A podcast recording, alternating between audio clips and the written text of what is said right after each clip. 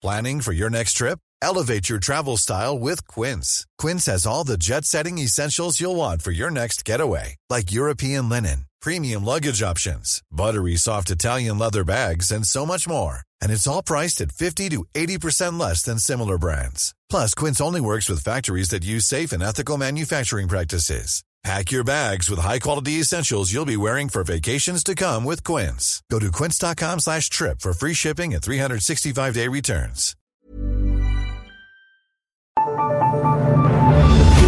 The Michael Reade Show podcast. Tune in weekdays from 9 on LMFM. To contact us, email now, michael at lmfm.ie.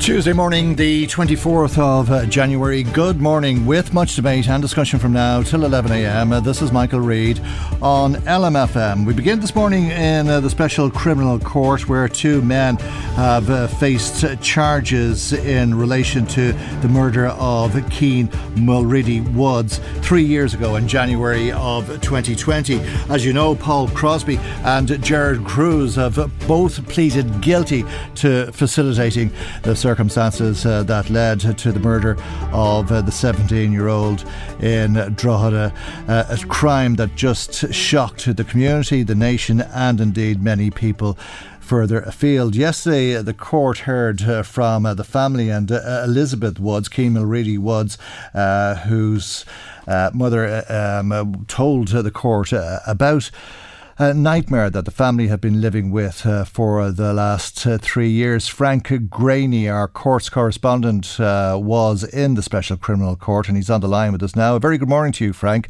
and thanks uh, for joining us. What can you tell us uh, about what Elizabeth Woods had to say? Her statement was uh, delivered by Detective Inspector Aidan McCabe, I think. That's, that's right. Elizabeth was in court yesterday, but the victim impact statement was read out by the witness as you say. And I think she summed up nicely what happened to her son in January of 2020 when she described it as one of the most brutal and traumatic murders in the history of the state. What happened to Keane Mulready Woods in a house, I understand, not too far from your station, Michael, in Rathmullan Park, the most brutal, horrific murder you know, your listeners will be very familiar with the details of this case. I won't go into them in any great detail, but what happened to him and what happened to him after he was murdered, you know, the fact that his he was dismembered and his remains were dropped off at locations in Dublin and indeed um, some remains were found over a year later on some waste ground uh, quite near the house in Rathmullan Park where he was murdered. And I suppose Elizabeth touched on all of that, touched on the horror of what hap- happened and the distress, I suppose, of um, of reading about it in the newspapers and you know reading about her son and what had happened to her son, um, the unbearable grief that she and her family are now living with, and she also addressed the senselessness and the sheer horror of his death. She described on a number of occasions in this victim impact statement, uh, she described Keane as her baby. And you have to remember, he was just 17 years of age. He was on the cusp of turning 18 um, at the time of his murder. Elizabeth said that words could not describe how the family is feeling. She said that to lose a child in a tragic accident is one thing, but to lose one to such an inhumane, violent, and barbaric death is beyond words. And no mother wants to bury her child. Uh, she said she felt that the situation she was in because of uh, the way the body was dismembered that she had to bury him twice. Yes, that was um, something that she mentioned about the added trauma and the distress of having two burials for her son. Um, one in the immediate aftermath, and again when the final set of remains were found just over a year later. You know, re-traumatizing her and the family, no doubt. It's not the natural course of things to lose a child and for a child to go before a parent. But as she touched on in her victim impact statement, to lose a child in the way that she lost Keane three years ago now adds to that distress. And she said that a part of her died that day too. And she said that they'd have to live with the grief and the loss for the rest of their lives. She said their souls are broken, their hearts shattered. Keane would have turned 21 next month, and she said that they'd mark it with balloons and cake by his graveside. And something that um, that I took a note of listening to her victim impact statement was a remark that she spoke about um, how he wasn't too bothered about gifts on his birthday, but he always wanted a lovely cake. And I thought that just highlighted, I suppose, how young he was.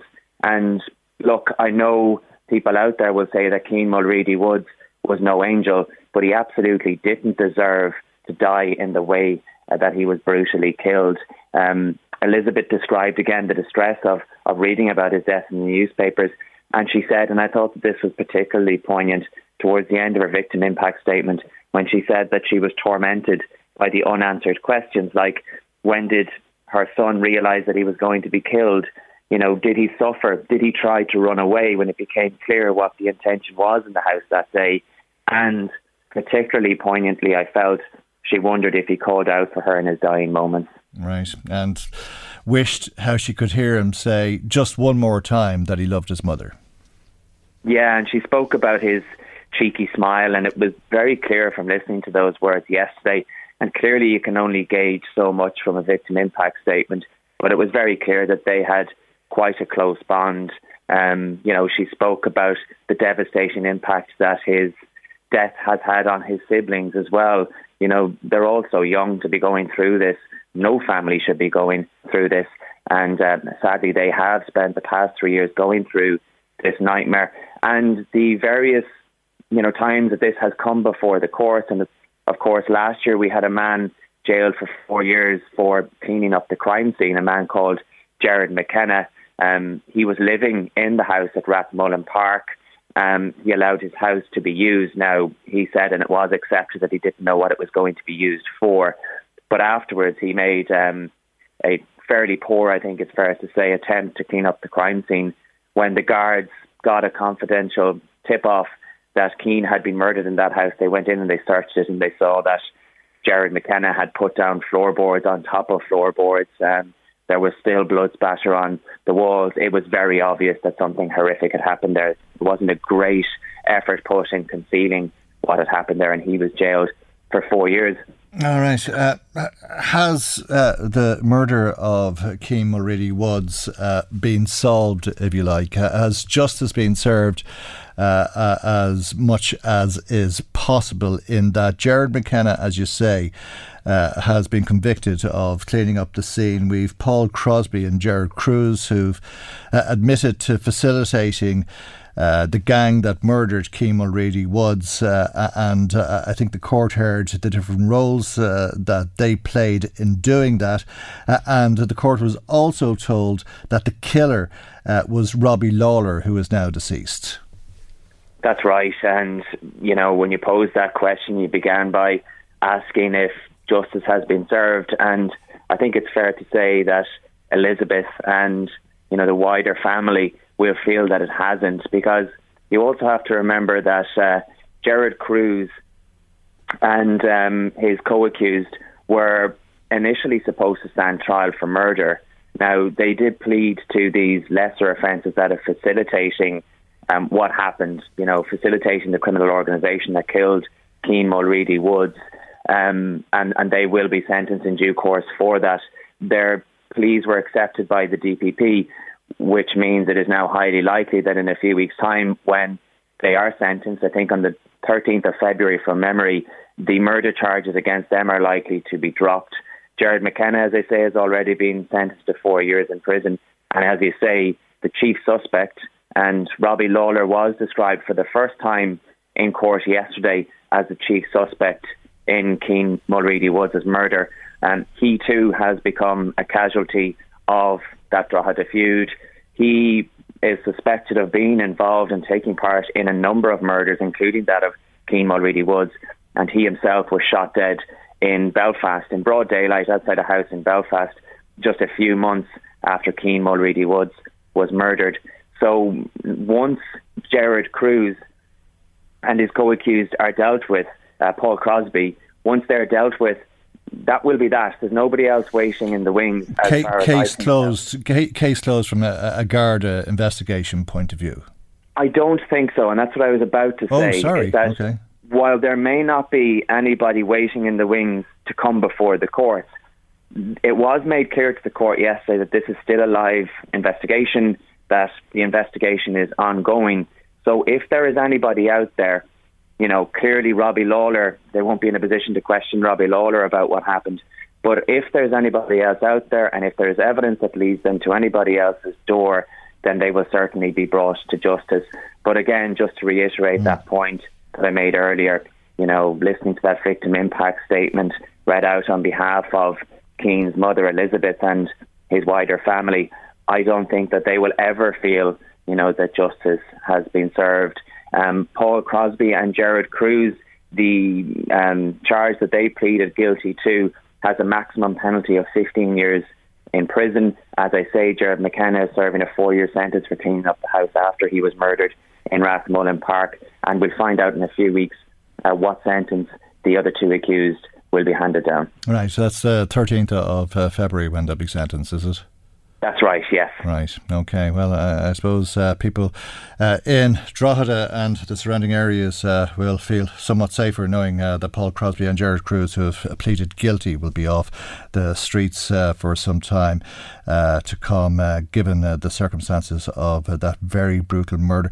So many people, as you know, Frank, have been so disturbed by, by what happened to Keane Mulready Woods, not just in this locality, but in particular I think, in this locality because uh, it was very close to home, and a lot of people felt very fearful walking a- around the streets uh, around uh, January of uh, 2000. But it, is hard to contemplate, despite how people felt locally, how the family must feel. And uh, as you say, that was expressed by Elizabeth uh, Keane Mulready Wood's mother in the court yesterday. Yeah, mm-hmm. and, and and I mean, clearly, given the hour and just I suppose, given the grim nature of the case and the gruesome details that have been heard yesterday and on previous occasions in the courtroom, it's very much the PG version that I've given you and your listeners.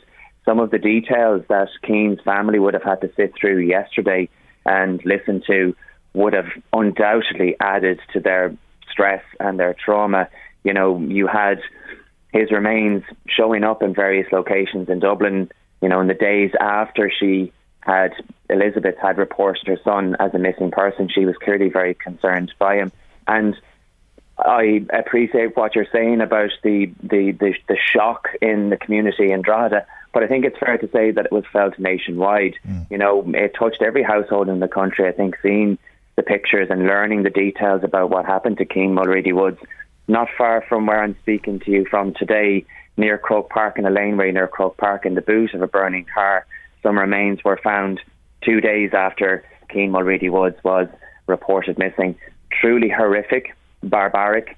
Nobody deserves to die in the way that Keane Mulready Woods did, and to disrespect his body afterwards in the way they did is just beyond words. Indeed. Frank, thank you very much indeed uh, for joining us on uh, the programme uh, today. Frank Greaney is our course correspondent. Michael, Reade on LMFM. Now, you've been hearing a, a lot about CAMHS, uh, that's uh, the Child and Adolescent Mental Health Services in uh, this country. Uh, they're not good, as you've been hearing, uh, and uh, indeed there's many problems, many shortfalls, and many children who are falling through the gaps and who are not getting the attention that they are entitled to and should be receiving and uh, entitled, uh, uh, treatment uh, that uh, has been recommended for them by uh, their psychiatrists and by their doctors. Um, if you want to understand what this means, imagine yourself in a situation with your 16 year old daughter who's in a crisis, a real crisis, one which is a matter of life and death. Uh, that's uh, exactly the situation uh, that Richard is in. His daughter is 16, and his daughter uh, has been in this crisis for nine days now, isn't it, Richard? Yeah. So last Monday, um, got a call from the school uh, that you know she had um, uh, harmed herself. So I, I immediately went to the school, and we were brought by ambulance to the to the hospital. Um, now she she was treated for that um, for, for her medical needs, but um, you know as, as she's a patient uh, with CAMHS and has been with CAMHS for the last four or five years, as soon as her medical needs are addressed in the hospital, they uh, immediately look to discharge her. So what's happened in the past when she's been under 16 is that we would um, be referred to CAMHS, who would approve a release, and then we'd have follow-up appointments, appointments with them. But um, for some reason, because she's over 16 now, uh, she's she's no longer in, in paediatrics in hospital. She's in, she's deemed an adult in the hospital, even though she's still a child. At 16, okay. At 16, she's in, in the adult section. Yeah, I can't bring her. She doesn't go to paediatrics anymore. It's Mm. adult section, so she's in with everybody. Um, you know, she's in she's in there over during the week with Mm. you know everybody that basically that comes into A and E. Um, so whether it be you know somebody recovering from alcohol poisoning or drug poisoning Mm. or whatever it might be, she's she's thrown into the middle of that, right. and that's for all it, you know to to listen to and watch all of that going on in front of her. Uh, and your daughter uh, has been uh, on a ward exactly like that with patients uh, Yeah, in yeah. that condition over the course of uh, the last week. Has your daughter got a, a diagnosed condition? No. So they've, they've, they've, they've, the CAMHS have yet to actually give us a diagnosis for her condition, even though we've asked repeatedly for it to be done, for it to be tested. You know, for, After for, being seen to for the last four or five years, Yeah. did you say? hmm Right. we still don't have a diagnosis. Okay. Uh, uh, have you been through a crisis uh, on this scale before? No, this well, th- th- this is probably the fourth one. Um, this is probably worse than previous, um, just simply because her determination seems to be that much greater uh, in this instance. But this is probably the fourth crisis that where, where she's been hospitalised. Okay, and am I right in saying that you've spent the last nine days trying to keep your daughter alive? Yeah. Right. Ta talk us through the nine days. Okay, so day one is that you brought in uh, medically assessed and and given uh, medical treatment for for a condition. Um, that that finished on the Wednesday, and basically the doctor came in and said that uh, we've treated her medical needs now, and uh, we are looking to discharge her uh, and and get you a follow up appointment with CAMHS. CAMHS are going to see you tomorrow. We've contacted them. They've come back and given us a, a 12 o'clock appointment for Thursday. So we're letting you go now. So that was that was Wednesday. So I took her home Wednesday, thinking I could keep an eye on her and watch her until um, the appointment the next day. And turns out, you know, I didn't do a great job because she she um, she, she managed to, to, to hurt herself, unfortunately, again um, overnight. Um, but it, I, it didn't become aware of that until, until later on. So Thursday we're into CAMHS and we're in there for three and a half hours with a psychologist and um, one, one of the other um, caseworkers that, that looks after. And the, at the end of that, uh, it's quite a, quite a, kind of a, a very harrowing process to sit there and and try and get a, a, a teenager that age who's gone through all of that to, to, to try and regurgitate everything and give reasons for why. You know, it's it's, it's not easy on her, but but she did it. And um, anyway, at the end, they they they were recommending uh, residential treatment, which which they haven't done before. Right. So that that means referring her to a residential unit, which would be pro- probably Linn Dara in Dublin, and that's a that's a unit that has 24 beds.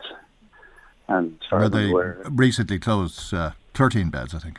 yeah, Yeah. yeah. Mm. So they, they they apparently had 14 for her uh, type of of, of Mm. diagnosis, and, and, and two other emergency beds. And I don't know at this stage because the HSE site is not up to date as- Mm. as to how many of those beds remain open. But the thing is, they're not available on an emergency basis. So you know, child can't be referred into that bed uh, if, if if they need it urgently. They have you have to wait until one of those beds becomes available. Um, so just to, just to go on with the, you know, the, the, the, the where we've been since Yeah. Monday, um, the CAMHS then at the end of the meeting, after telling us they wanted to, they were referring her to residential treatment, um, and they had to do one final follow-up consult with with her, um, uh, the doctor who's, who's, who heads up the team there in St Mary's, and and is they wanted that meeting to happen on the Monday.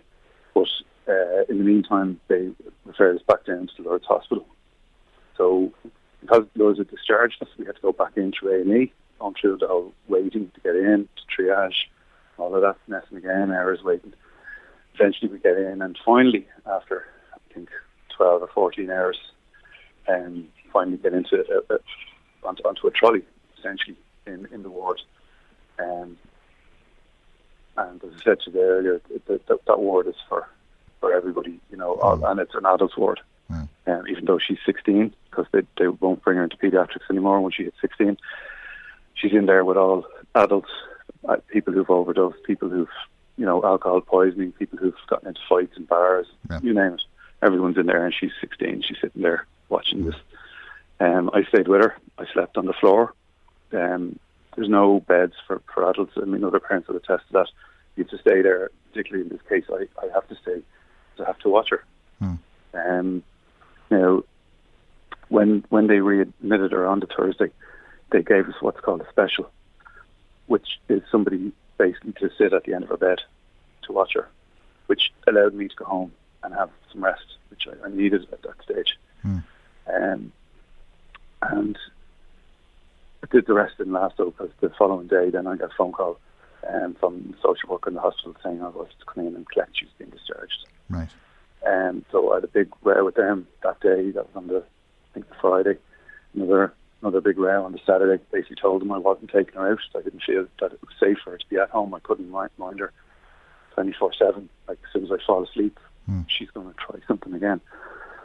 So I needed help with the hospital, and you know just refused to take her out. So I stood my ground, and um, they finally, I suppose, got rid of me on Monday because I had to take her out of the Lourdes Hospital and bring her up to the CAMHS appointments that she was going to on Monday, and and they promptly discharged her. Uh, I asked them for a letter, which they gave me, and I actually have I have a copy of that letter here. I just want to read out to you a small part of it, sure. I can. Yeah. So, under the treatment section, they've written, um, this is the hospital now, in the letter they've given to me. CAM's team have been contacted and informed that we cannot adequately ensure child safety in this environment. And if she is unsafe at home, CAMHS should consider inpatient mental health services instead of referral to adult medical inpatient services. And they know full well that CAMHS don't have an emergency bed in the likes of Linn Dara. They cannot send an ambulance to, to pick her up and bring her down to that. That you know, mm. there are no beds available mm. for adolescent psychiatric patients on an emergency basis. So the only place for them to, to be to be kept safe is in a hospital. Mm. Now You've been discharged I, from the Lourdes, told not to come back. You've gone yeah. to CAMHS. Uh, you've been told she needs help, needs to be admitted. Yeah. Uh, but there's nowhere for her to go. Uh, and you're at the end of your tether. You feel you can't go asleep, uh, let alone anything else. Uh, so mm. you've gone to Tallaght Hospital. Yeah, yeah. So Tallaght have a psychiatric ward. It's an adult psychiatric ward, but they also have psych, psych doctors on call, which the Lourdes Hospital don't have.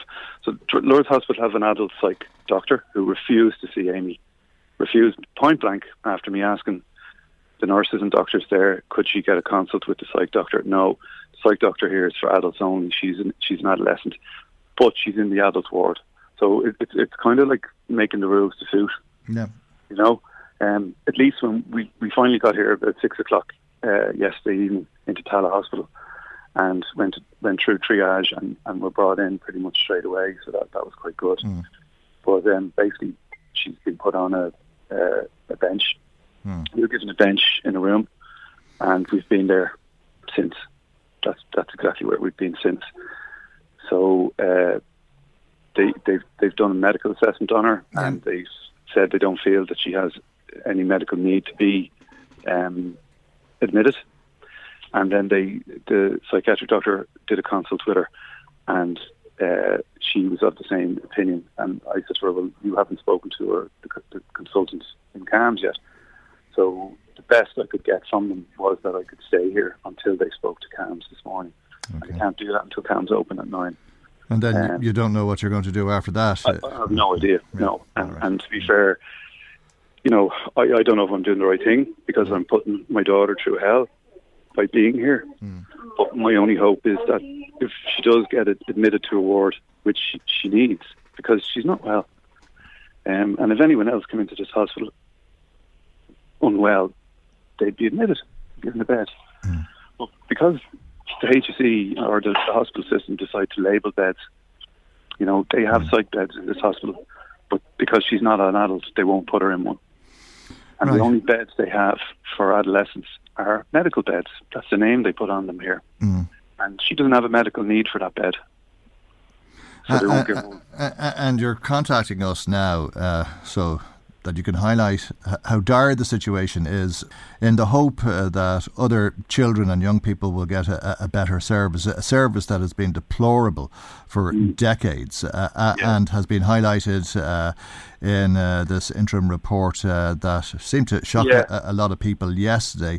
but it, it, speaks to your experience of CAMHS locally because they, they looked at, at five uh, out of the nine CAMHS regions or health authority regions. Uh, this right. part of the world uh, hasn't been reviewed yet, but you say it's no, no different here, and it, it's exactly no. in line with what you've. Absolutely. Everything I've read in those reports, it, it, I've experienced mm. firsthand. Medication is one thing that comes to mind, I, I think, for you, Richard, mm on medication, uh, but it's not being monitored. No, no. So they have, like, they have never um, obtained or requested a, a blood test in all the time that she's been prescribed psychoactive um, medications by CAMHS. The only time they ever got a blood result was by obtaining it from the hospital, and they asked me to get it for them. Okay. You'd on one occasion. You know, there's going to be a lot of statements in the Dáil today about uh, mental health services for children and adolescents uh, and uh, the shortfall and how the state has uh, been failing them. Uh, and yeah. Uh, we'll undoubtedly hear about all of the change that's promised. Uh, Micheál Martin was saying yesterday that the service is unacceptable. and, well, he should know that because he campaigned vigorously up to the last election and in the last term of the Dáil. Fianna Fáil were very strong on, on this issue.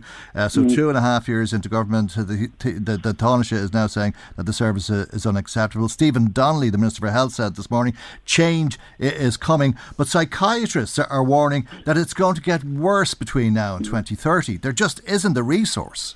Yeah, I mean, they, they, they know statistically that they, they can quote you the percentage increase in referrals um, to CAMHS. Um, the CAMHS staff have been screaming for the last year, five years about the increases in numbers of referrals they're getting. GPs have been screaming about the numbers increasing of teenagers being referred for mental health issues, and and repeated governments have just done nothing about it.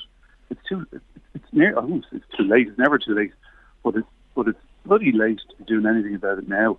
They have to wait for a damning report to come out before they do anything, and then when will it actually get done? If, if anything gets done, like it, it, there's a lot of talk about you know the deficiencies in CAMHS at the moment, but the whole system for children, um, right through into the hospital uh, environment and under the HSE umbrella, needs to be looked at.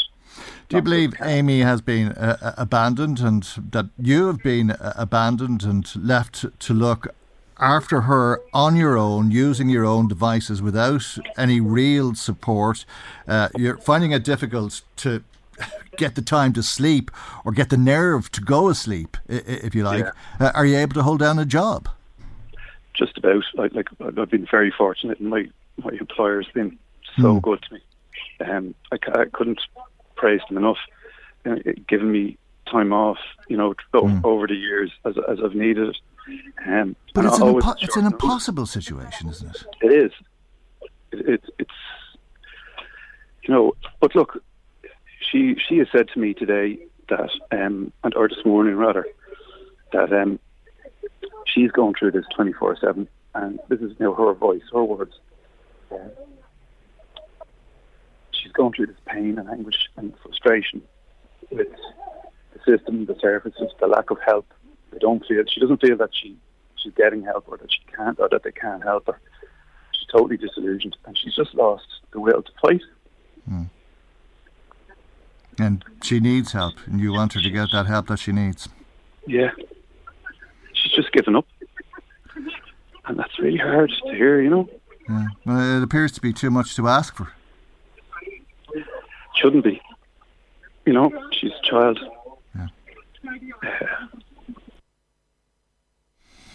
And that's the reality of life for Richard and his 16 year old daughter. I was speaking to Richard before we came on air this morning just before nine o'clock, and uh, hopefully uh, at this stage he's spoken to the team in uh, uh in Tallaght who have spoken to CAMHS uh, because they had to wait until nine o'clock, and hopefully that uh, some space has been found for his daughter who is going through a real crisis. If you've been disturbed by that, or if you'd like to speak to somebody about depression or suicidation, Pieta House can be reached twenty four seven on one eight. 0800 247 247.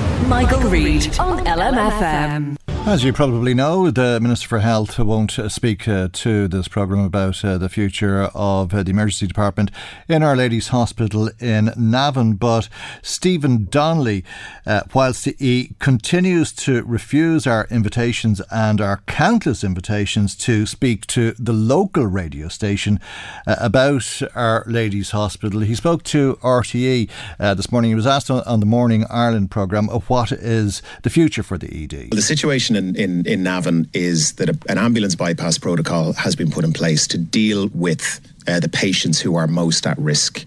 Uh, so there's an ongoing piece of work. Uh, the government will consider a report by the HSE into additional capacity that's needed in Navan, uh, in Drogheda. I can tell you that there will be no further changes made.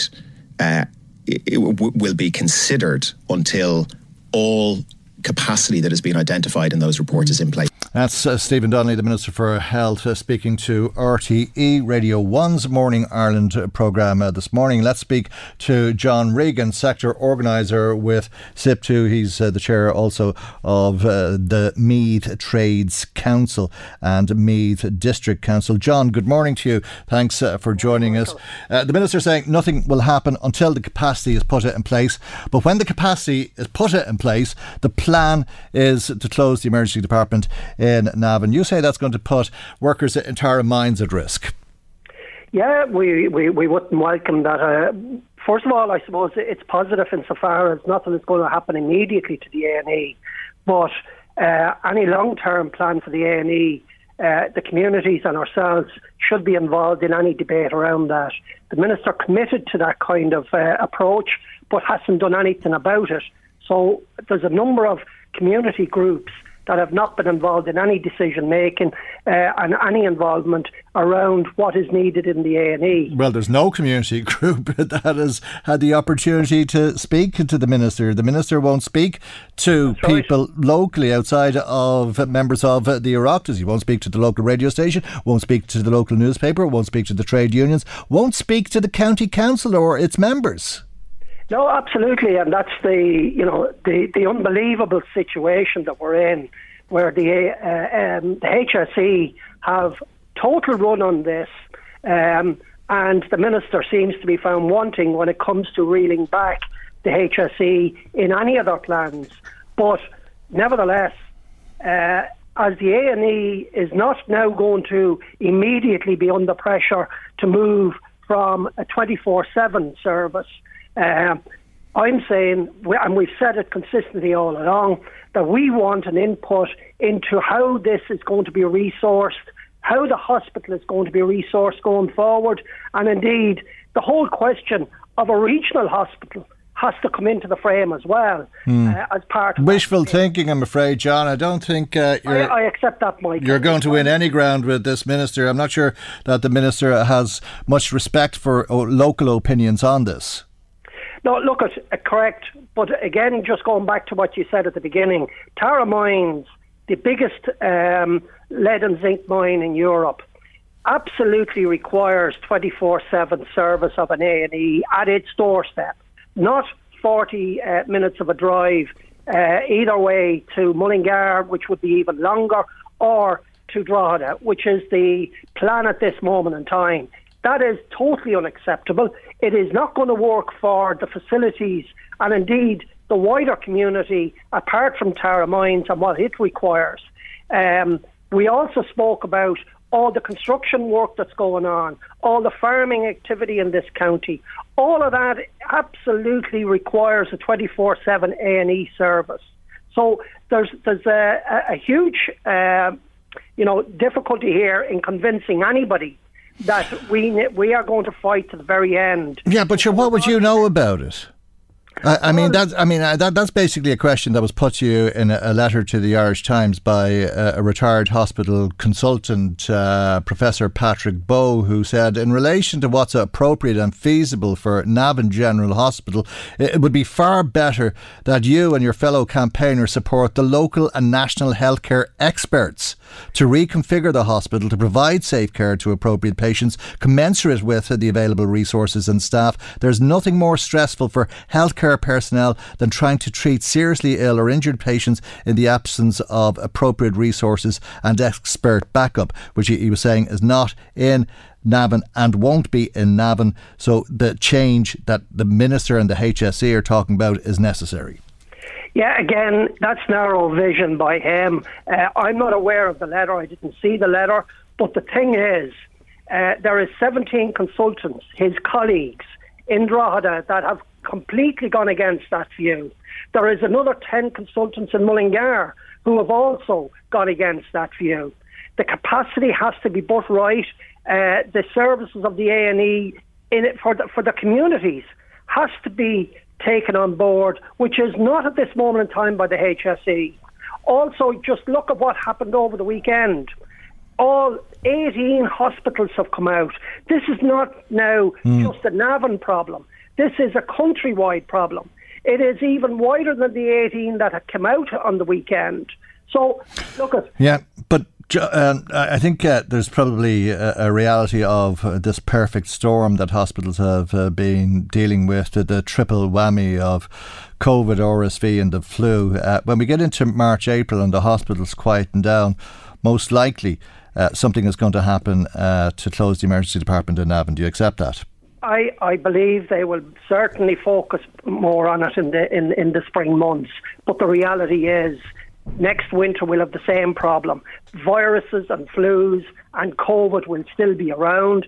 There will be major problems for the winter months if they do if they go ahead with their plan to reduce services in A and E's across the country.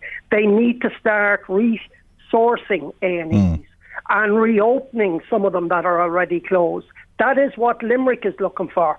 And Limerick is a prime example of how not to handle A&Es. Mm.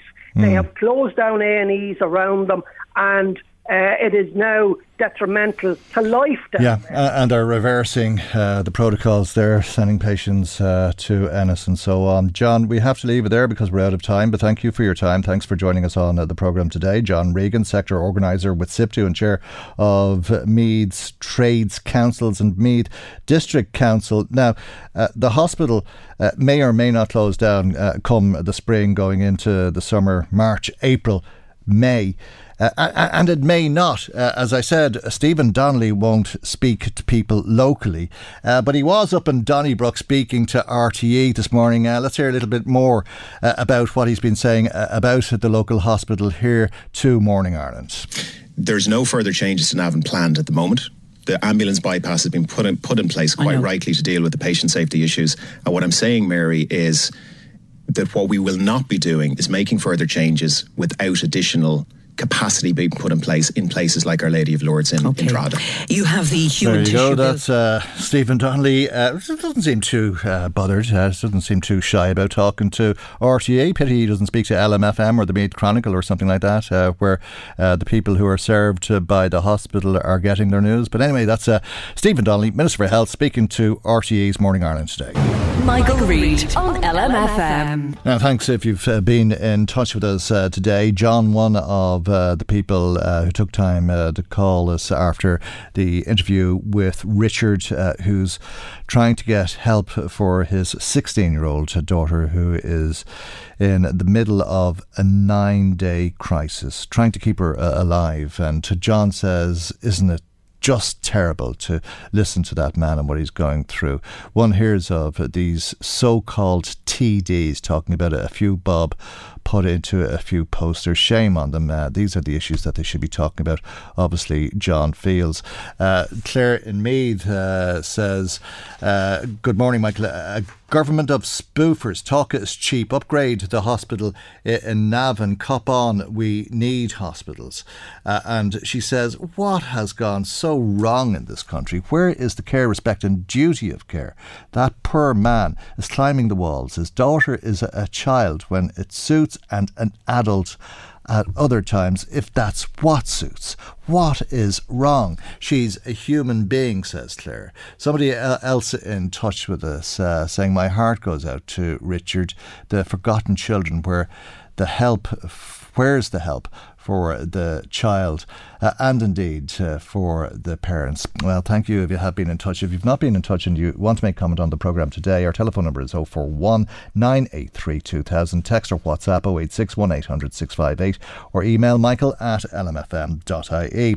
Now, the Garda Commissioner Drew Harris says that the safety of members of An Garda Síochána is of utmost importance and concern for the force, for himself as Commissioner, and for all four of the Garda representative uh, associations. Uh, this follows uh, the latest attack on a member of An Garda Síochána, which has resulted in permanent and lifelong lasting deformities to a Garda's finger. Uh, it's as a result of uh, a man uh, alleged to have bitten off uh, part of uh, the Garda's uh, finger um, in what seems to be a, a remarkable uh, story following a, a, driving incident at Gulliver's Retail Park in Ballymun. Uh, the man is accused of causing harm to the injured Garda and for the theft of two cans of Red Bull worth six euro.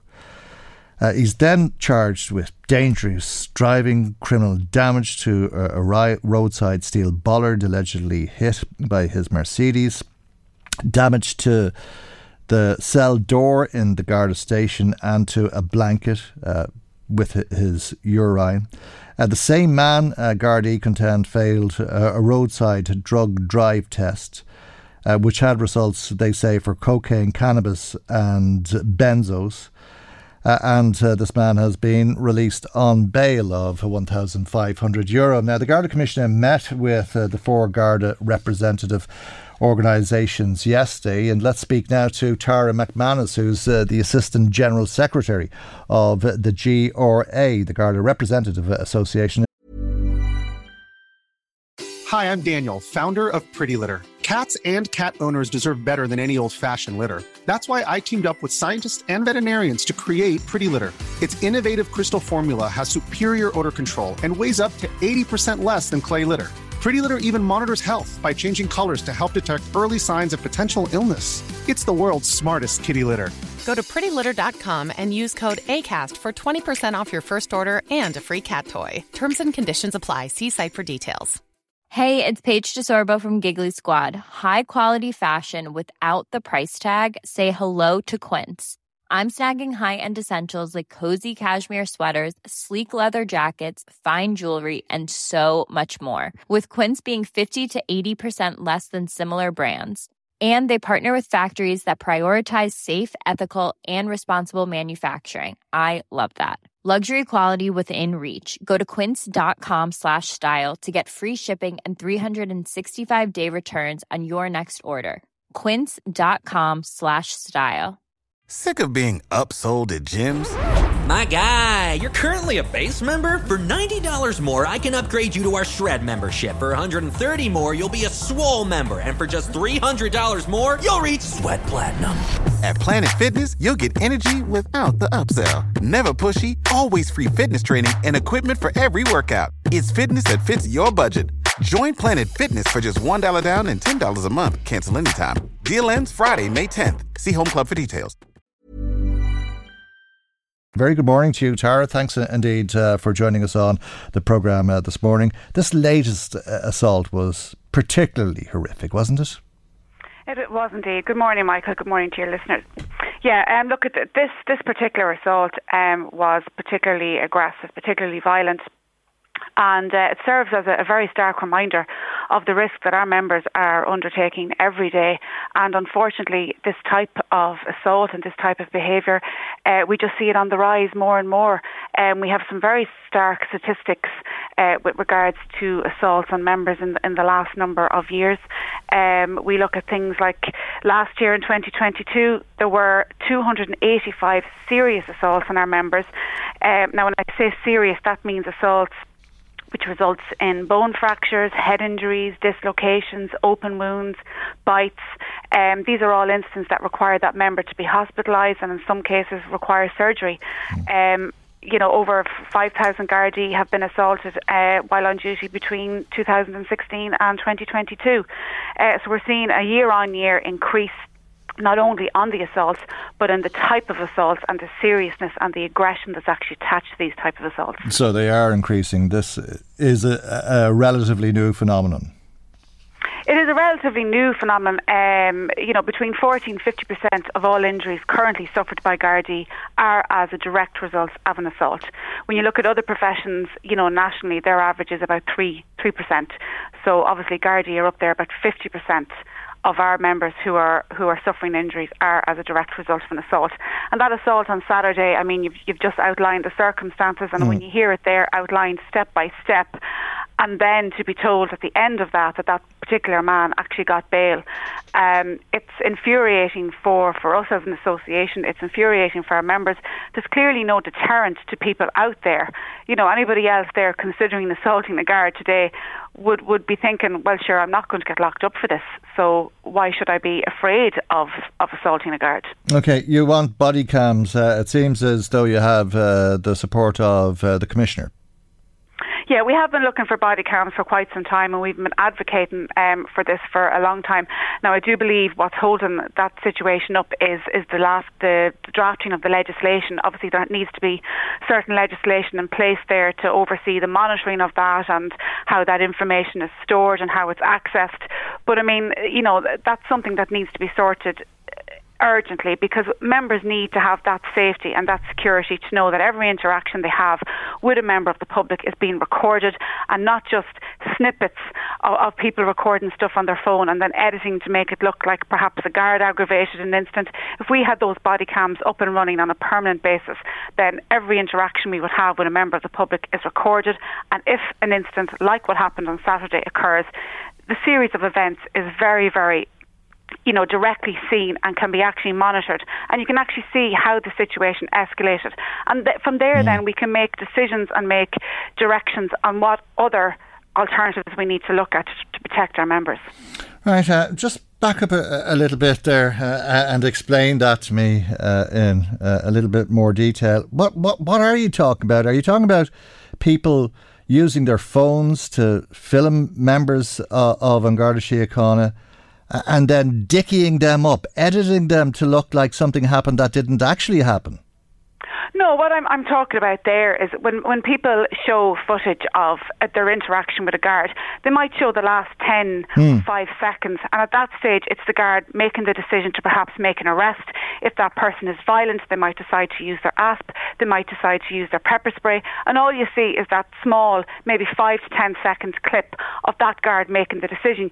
You mightn't have seen the two or three minutes leading up to that where the guard is perhaps trying to reason with that person, ask them to desist, ask them to go home home has perhaps given them a warning mm. that hmm. they need to leave the area. So you're only seeing you know, the last two or the last five to ten seconds of where that guard actually makes the decision that they actually need to use some of their personal equipment to actually effect that arrest. Right. So if we had body cams, we would be able to see mm. the build up to that situation. You can see the guard making their decision, trying to reason with the individual, perhaps giving them the warning to leave the area or whatever. But when you're only seeing those last five to ten seconds, it appears that the guard perhaps maybe is being heavy handed or whatever, but they're not. They have made a decision based on what has happened across the last five to ten minutes. Because they were left with no option to do that, and the way that this is being portrayed is selective.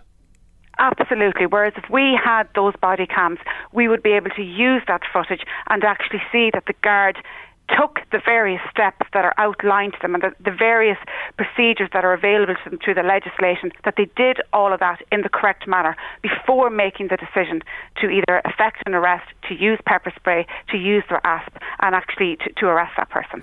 Right. Why do you need that footage?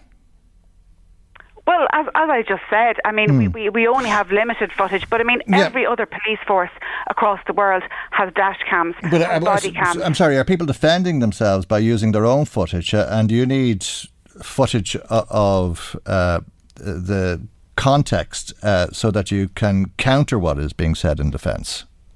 Well, it's it's not. I mean, it's for not just for the members' protection, but it's for the protection of the members of the public as well. Mm. I mean, you you frequently hear at the aftermath of a of a serious incident, whether it's a traffic accident or whatever, you know, An Garda Síochána are looking for anybody who has dash cam footage. Mm. An Garda Síochána are looking for anybody who has CCTV because we don't have our own.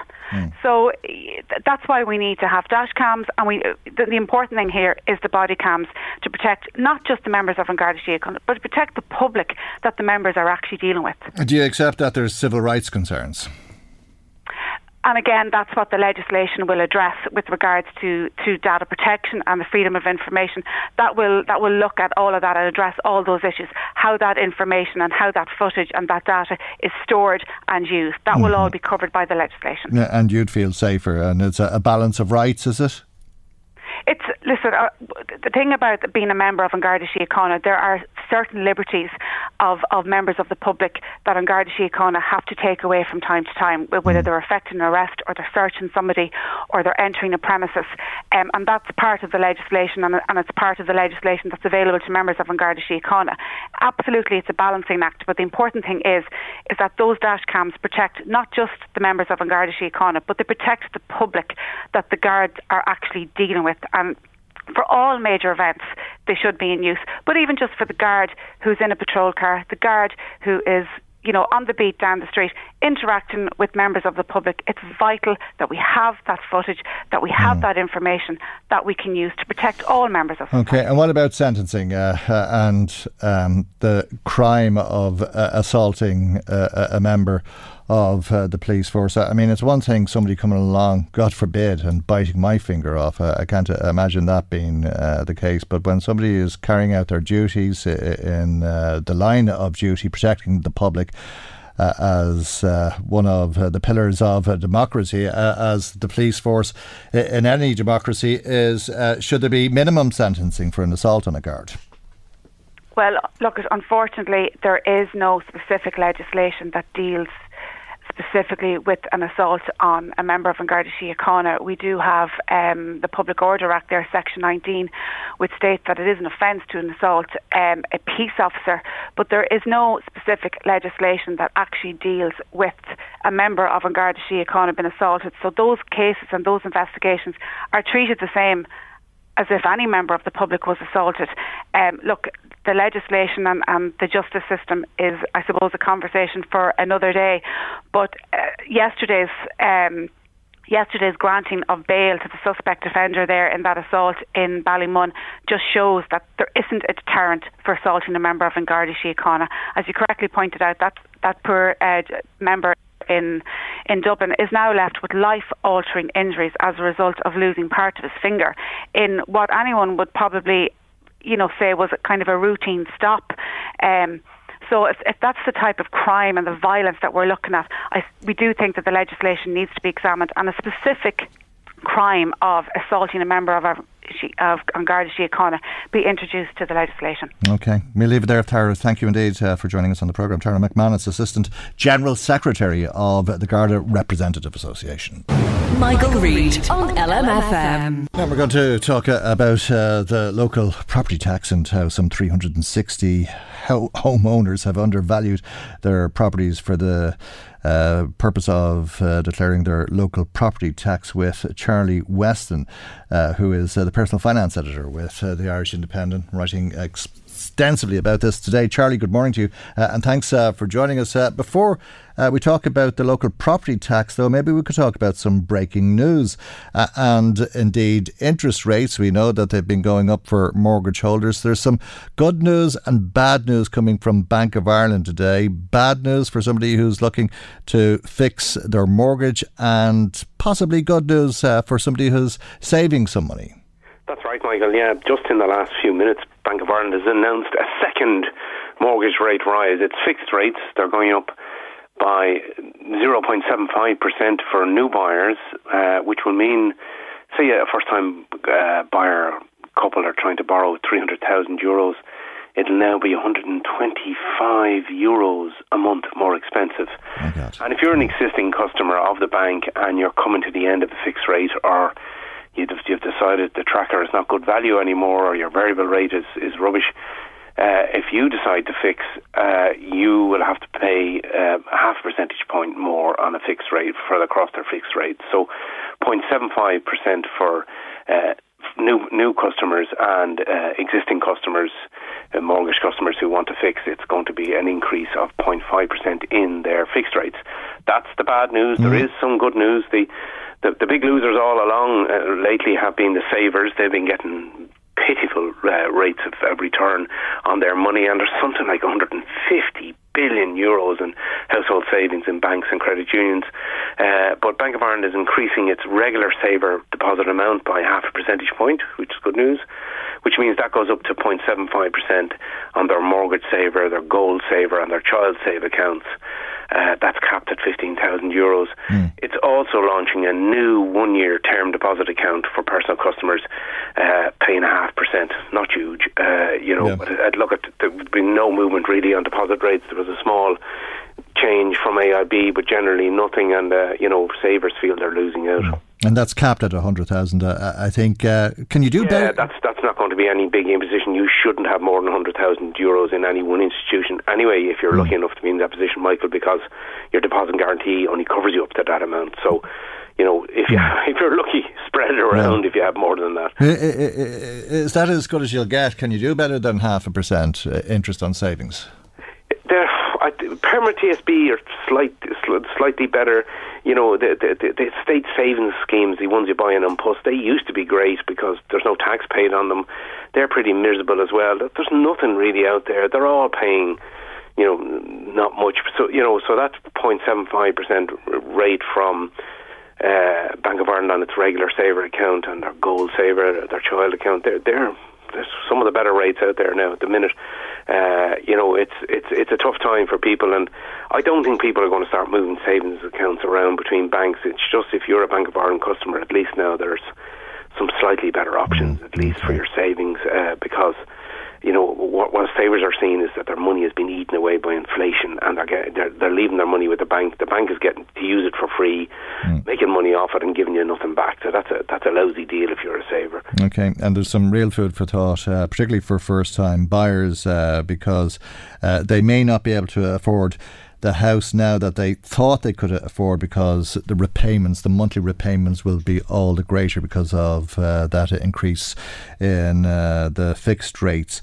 Uh, but uh, property, we're told, uh, is getting more and more expensive. Uh, is that the case if there's half a, million properties in this country that are worth uh, under 200,000 euro. A lot of people tell you it's difficult to find somewhere under 200,000. I tell you, there's plenty of first-time buyers out there who'll, who'll, who'll, who'll tell you they can't find houses for that kind of value. Um, so, you know, um, this is why I, I looked at revenue statistics. Revenue commissioners put out statistics all the time on the the compliance rates with, with, with the property tax, the local property tax, LPT as they call it. And I, I, I did some calculations and I discovered that something like 360,000 people have, have submitted a, a valuation. It's a self-assessed tax. They've submitted a valuation of their home, which is less than revenue we reckon it's worth. And then when you look at all of the returns, it's about half a million, just over half a million homes are worth less than 200,000 euros as far as the property tax is concerned. Hmm. So that raises some suspicion. Are people gaming the system here? Because the lower the value on your home, the lower the property tax you pay. Uh, so I asked revenue, what's going on here? It seems strange that so many houses in the country seem to be worth less than 200,000 euros, you know, mm. 550,000. Uh, you know, that's not reflected in the CSO stats, the daft.ie figures, the myhome.ie figures, any of those, um, you know, how much is my homework supplements? We had one in the Indo at the weekend. Yeah. You know, so, but revenue are kind of saying, well, you know, uh, they seem to be happy enough that they just they got that big change through last year. They got half a billion euros in. They seem happy enough, uh, even though huge numbers of people have come in with valuations below what, uh, what revenue estimate that their properties are worth. And revenue did a very big exercise mm. Where they looked at stamp duty returns, Central Statistics Office figures, daft.ie figures, and they did a model, a mathematical model, and came up with a valuation for properties all around the country. No, but they do accept. Look at you know you're going to know your house better than anybody else. You'll know if your house is worth more than the next one because you have a you know, you, you, you have a bigger garden, or else maybe it's worth less because you need to repair the roof and replace the roof. You know, so mm. but it does it does raise some suspicions that yeah. So many homes in the country are seemingly worth less than half, uh, less than two hundred thousand euros. Okay, uh, and you could be paying between ninety and two hundred and twenty-five euro, depending on uh, the value of your property. But these people are, are paying ninety euro. Uh, say there's the chance that they're gaming the system. Is there any chance uh, that it's an honest mistake? Could be an honest mistake, yeah. And some people, you know, uh, it also just a lot of people hate that tax. I mean, there's been surveys out recently mm. saying vast majority of people just don't agree with it, think it should be scrapped.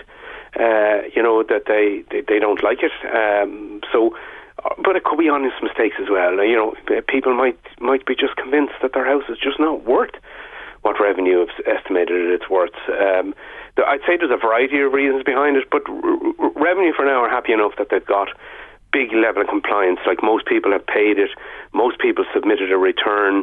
You know, they're up in the high 90s, those ninety percent, those kind of figures. Yeah. So they're happy enough, but there does seem to be some suspicion that half a million homes out there seemingly are worth very little for the property tax. But um, and if revenue is happy enough, I, I take it they never challenge it. They do occasionally. Oh, if they see okay. something that's wildly out. I yeah. think that it was such a big, uh, big exercise for them to get the changes that went through last year. I mean, remember, this was the first re-evaluation of houses for the property tax since it was introduced in 2013. So it was a huge exercise. Mm. It was a complicated change. It's self-assessed tax. You know, uh, most people don't understand it. Uh, that's coming out in surveys. So I think they were happy to get her over the line. Now, if they, I think in time, this is just me surmising. If they look at the figures and see, ah, that house is wildly out of, out of kilter yeah. with the ones around it. It can't really be worth so little when every other house is worth uh, 400,000 euros. Why is this one coming in at 200,000 euros? If they see that, they write to people and say, look, it, come back to us give us some documentation, give us some evidence. Why do you think it's worth that? Uh, we, you know, and if you can prove your case, they'll accept yeah. it. If you live on Millionaires Row, uh, you're not going to go unquestioned if you're claiming your house uh, is worth 170,000 or, or whatever it is. And I, I take it uh, there'd be suspicions raised as well if you told them last year that your house was worth 750,000 and then came back and said it was worth 170,000 the following year. Exactly, you know, so, you know, and revenue are not stupid. You know, they have a big database now and they'll know what all the property tax returns were for your neighbours. So if you're if you have a similar house, you know, and to, to your neighbours, and, and yet you're saying yours is worth an awful lot less, mm. They'll cross-check that and, and, and come after you. So you don't want to get on the other the wrong side of them, Michael. Either they've extensive powers to, you know, to, they can impose penalties. They can uh, they can send solicitors or or, or, a, or a sheriff after you. You know, they yeah, and if you're not paying enough, they can go into your employer and say subtract that money from that person's wages or pension. You know, so mm. uh, formidable opponent. Uh, I, I think people are foolish if they're gaming the system. Maybe they're not, but if they are, they'd be. I regard that as foolish thing to do. Okay, well, it seems like there's some foolish people, if nothing else, uh, based on your report uh, today, with uh, 360,000 homeowners saying their properties are worth less uh, than that figure of 200,000. Charlie, thank you indeed, as always, for joining us on the programme. Charlie Weston, Personal Finance Editor with the Irish Independent. Michael, Reade on LMFM. Now, the United Nations Committee on uh, the Rights of uh, the Child are to hear about uh, children's rights in this country, and uh, we'll uh, go to Geneva, where the Children's Rights Alliance uh, will be presenting to that uh, committee. Julie Ahern, Legal Policy and Services uh, Director with the Children's Rights Alliance, is on the line. A very good morning to you, Julie. Thank you indeed for joining us on the programme this morning. there's a, a, lot of good about growing up in this country, but it's far from ideal, I suppose, is one way of putting it. Good morning, Michael. Indeed, you're right. I mean, it's been seven years now since Ireland's record on children's rights was last examined by the UN child. And I mean, if you stand back and to be fair about it, a lot of good has happened since then. You know, we've seen structural changes put in place government. We've seen children young people having a greater voice. And we've also seen real investment in the budget, especially on part of the government. But what we have seen as well over the past seven years is that there are some groups of children who are constantly being left behind. And I suppose for us and for our colleagues over here, that is something that we really hope the committee will focus in on today when it is talking to the Minister Roderick O'Gorman and to the government officials and engaging in a conversation with them about what can be done to make sure that all children benefit from Ireland being a great place to be out. You have your alternative report. Are we there yet? Uh, and uh, I'm sure uh, it'll mirror what the minister says to some degree, uh, and uh, there'll be some parts to it that will be very different. Talk to me though uh, about what happened seven years ago, because everybody is very upset about how we're failing children and adolescents in this country with mental health services. That's been made clear to a lot of people over the course of the last couple of days. But what did the UN Committee on the Rights of the Child have to say about this seven years ago? So seven relation to mental health in particular, the Committee on the Rights of the Child were very clear, and actually some of the recommendations still.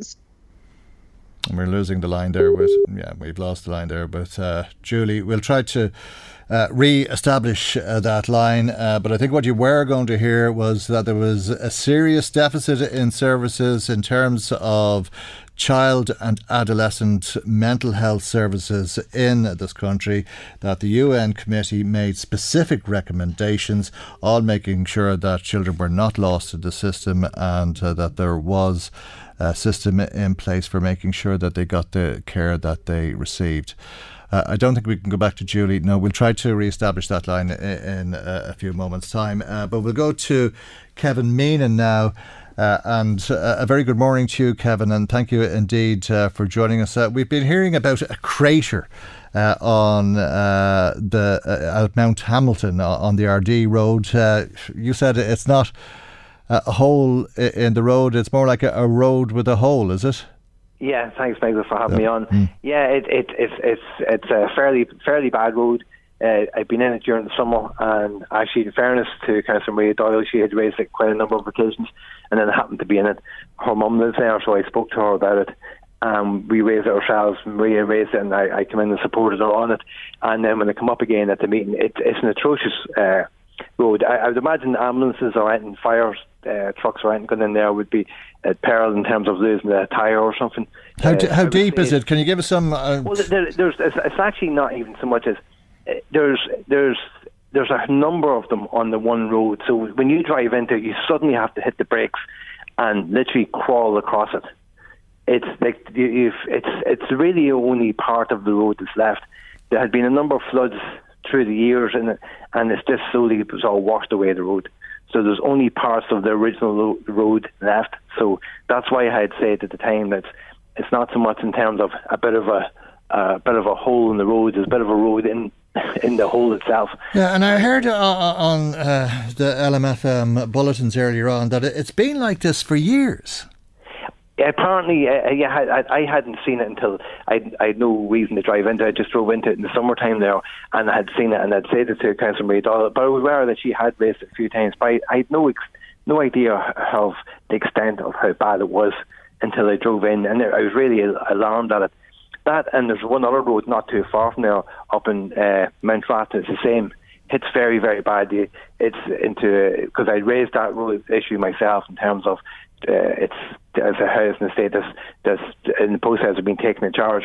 But uh, it, it was very alarming when I seen, and I have to say it's, it's, it's the worst road I ever ever been on or ever mm. encountered. Okay, if they've been taken in charge, though, uh, why is the council not repairing the well, road? Say that I was surprised then when the engineer had said he had he wasn't aware of or he hadn't seen it. And I know engineers come in and out and they change positions, so uh, he was going to look at. I did check in there recently to see has he got up that far, and I haven't got him yet, so I don't know if it's in the process. But you, you would need it would be new roads that you're looking at. You're not looking at actually filling in the potholes that's there. You'd have to do the road again. Mm. The road's gone. Like it's it's it's it's not salvageable at the moment. Okay, um, that's a, an interesting twist as well. Uh, the engineer telling you that he wasn't uh, aware of uh, the hole or how bad it is, uh, and maybe there's other potholes like that that uh, would be. Uh, maintained or repaired if the engineer did become aware. I suppose that's something for people to take away from this conversation with them. Yeah, I think so, and, and especially this time of year now, because you've had the bad weather, you've had the the frost and stuff. So roads will be, you can see them, you can see them already now deteriorating. Roads that you'd normally be on, you'd, you'd notice them over over the Christmas time, or you'd notice them this time of year that how, how badly they've got. But uh, I, I and I drive past this road that we're on about every morning. I drive past and I look up at it, and you can see it. It's it's just past uh, if you're coming heading out Doherty Road past mm. the garage in on your right hand side, you've you've a number of long driveways, and you've, you've a road into that, and you can see it from the road when you look up. You can see how how badly in disrepair that it is. Okay, Kevin, thanks for that. Uh, Kevin Meenan, Sinn Féin uh, councillor on Louth County Council. Uh, I think uh, we can go back uh, to Julie Ahern of uh, the Children's Rights Alliance. and thanks for coming back to us, Julie. I was asking you about what happened seven years ago and the recommendations that came from the UN Committee on the Rights of the Child uh, who uh, you're in front of today, talking about growing up in this country. But seven years ago, a lot was put to the committee, and the committee made recommendations for children and adult, adolescents who uh, need mental health services. They did indeed, Michael. And really, I suppose for us, what we're seeing is that some of the recommendations that they made seven years ago, they still haven't been implemented. So, for example, they've recommended that we need greater access to mental health services, that often children are waiting on long waiting lists, and that children in certain parts of the country in an emergency ha- cannot access emergency services. There's no 24 hour care, and they're forced to go to A&E. And all of this was replicated in the reports we've heard over the last number of days as still being issues present. One of the big recommendations the committee made, though, was around the need to establish an independent advocacy service for children young people and their families who are going through mental health crises. And this is really important because what this will do, it will allow children and families to have a greater voice in their care, but it will also have someone there to help them navigate what can be a really complex system that families have to go through at a time when they're in distress and they're trying to do the best mm. their best they can by the child. A pilot has happened, but they haven't done any more than that. And we're hoping that this is something the committee will pick up, in particular when it is discussing the matter with the minister, especially in light of what we heard over the last number of days around the state for mental health services around the country. Julie, can I ask you? Um, so what uh, is uh, you know if that's what the committee uh, has recommended so what uh, if the committee is saying this is wrong and it shouldn't be the case so what uh, because if the committee's recommendation had been acted on uh, well, then we wouldn't have had Richard on the phone to us uh, this morning. We're speaking to Richard, who's uh, been trying to get help for his 16 year old daughter uh, because she's been in a real crisis over the course of the last nine days. He went from Our Lady of Lourdes Hospital in Drogheda to local CAMHS, uh, and then uh, because he was told not to go back to the hospital in Drogheda, he went up to Tallaght this morning to try and get some help. Uh, uh, and this is a, a girl that has a, a referral for inpatient treatment. Um, you'd have to wonder what the point of all of this is uh, going to the UN committee. It makes no difference to people like Richard and his daughter. Well, really, I suppose the point of going to the UN committee is to look at how we can put pressure on government to make sure services are there for Richard and his daughter and trying to really push change in every which way we can. Because also, we in the Children's Rights Alliance hear of stories just like the one you've described. And I mean, the toll it takes on not only the child but their wider family is enormous. And what we need to see now is real change in our mental health services. For far too long, we have known that that you know, it is it's not accessible for people. Services aren't being provided when children need them, and we need to go in every avenue that we can to really put pressure on government to make sure that it meets the needs of our, some of our most vulnerable children and young people. So by having an international group of experts like the UN committee make a recommendation, that'll hopefully be able to increase the pressure to really make sure we see that root and branch change that we need. Okay, hopefully it's because uh, it seems this morning it feels very much like uh, the problem in the emergency departments every winter, and we turn around and go, "Oh mm. God, how did that happen?" Uh, but uh, that's just one of the issues. It's very much to the forefront uh, because of uh, the interim report yesterday, and indeed the concerns that we've been hearing on the program this morning, of course, from mm. Richard. when you hear it firsthand like that, it really brings it home. But there's a, a lot of things that you'll be asking the committee to look at. Indeed, you have 73 recommendations you'd like them to act on. 73 recommendations, and really those recommendations come at every aspect of a child's life. So it's looking at what we know we can do better here and acknowledging the progress that we have made. So another area that we think really we need to bring to this international stage to try see if we can get real change for children and young people is around children in direct provision and refugee children. We know that the situation is significantly deteriorating, quality of accommodation is deteriorating, and we need to see children and young people being prioritised for suitable accommodation, but we also mm. need to see other measures put in place for children and young people. So we'll be bringing that to the committee today. And seven and years ago, I'm, I'm, sorry to cut across you, seven years ago no. you brought it to the committee and the committee said, yeah, you've got to do something about child homelessness. Uh, mm. What was it then? One and a half thousand children who were in emergency accommodation? Yeah. Yeah and now we're at almost double that. Yeah. And what we've seen over the over the past seven years is a significant deterioration in that situation, and we know that it is continuing to grow at the moment. And what we really need to see now is government to step up and take action because we know know that housing uh, homelessness is not inevitable, that actions can be taken. And we need to start thinking a bit broader and stop responding, I suppose, from crisis to crisis, but need to be looking at the bigger picture when it comes to housing and homelessness and looking at, you know, do we need an agency to, to deal with this? What is what is the way to get the solution, to get to the solution, to get the experts around the table to make sure that we can forward plan.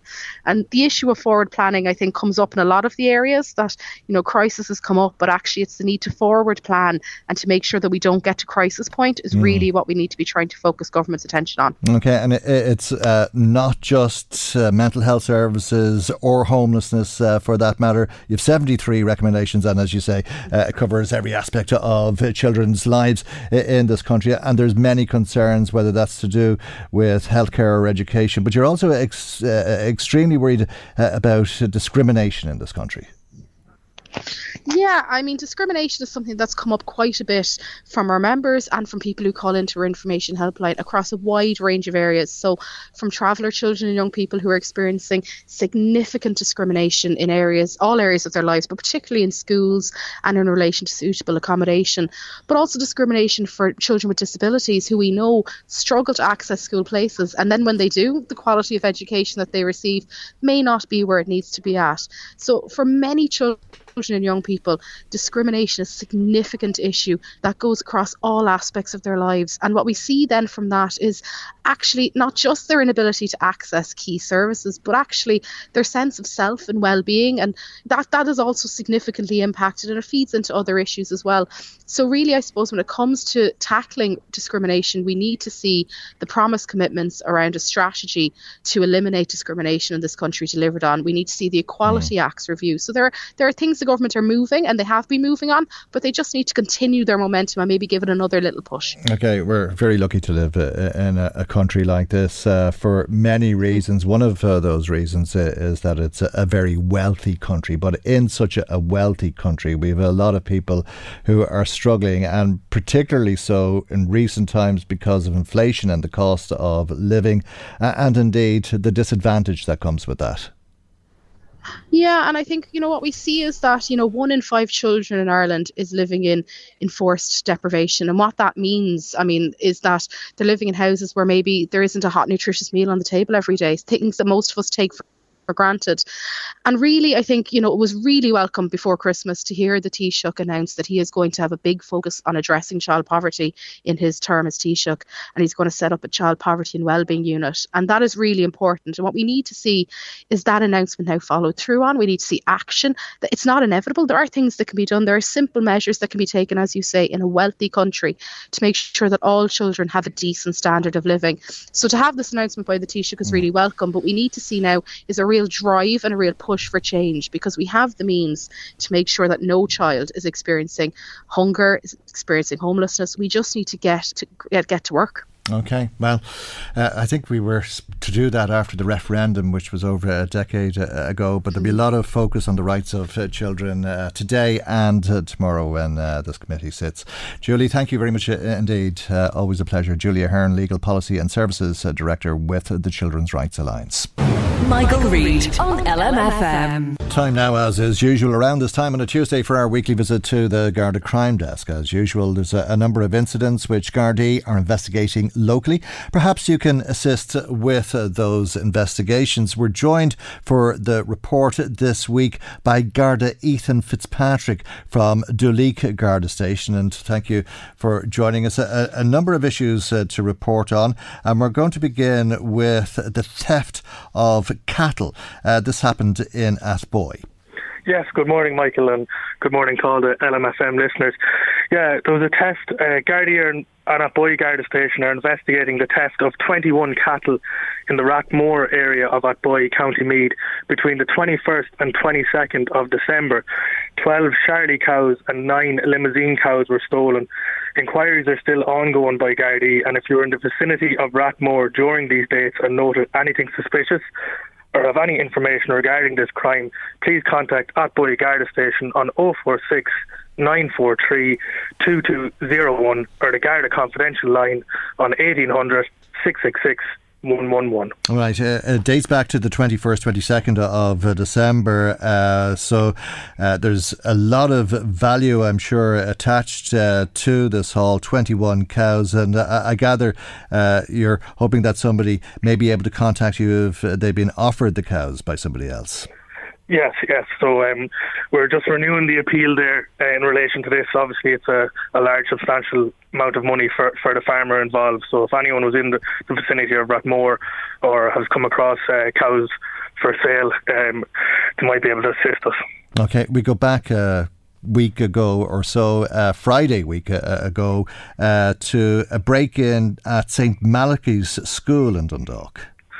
Yeah, so Gardaí in Dundalk are investigating a burglary at St Malachy's School, Ann Street, Dundalk, on the weekend of Friday the 13th of January. Entry was gained through a broken window connected to the office of the school, and a quantity of money was taken from the office. So inquiries are still ongoing by Gardaí in Dundalk, but we're appealing if anyone was in the vicinity of St Malachy's School on the weekend of Friday the 13th of January or have any information regarding this crime, could they please contact Dundalk Garda Station on 042 938 8400 or as always the Garda Confidential line on 1800 666 111. As you say, that was Friday, the 13th of uh, January. On the same day, the church in Duleek was broken into. Yes, so Gardaí and Laytown Garda Station are investigating a burglary on the 13th of January, which occurred at St. Keane's Church, Duleek, County Meath, at approximately 5 pm. Two males entered the church by damaging a, a, rear door of the premises, and subsequently damage was caused to one of the shrines in the church.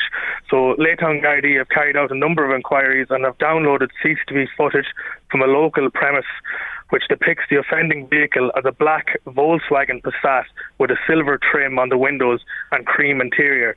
So again, Gardaí are appealing if anyone was in the vicinity of the, the church in Duleek at this time or have any information regarding this crime, could they please contact Laytown Garda Station on 041 981 3320 or the Garda Confidential line on 1800 666 111. Okay, the next report uh, is uh, going back uh, to Sunday week ago, the 15th of January.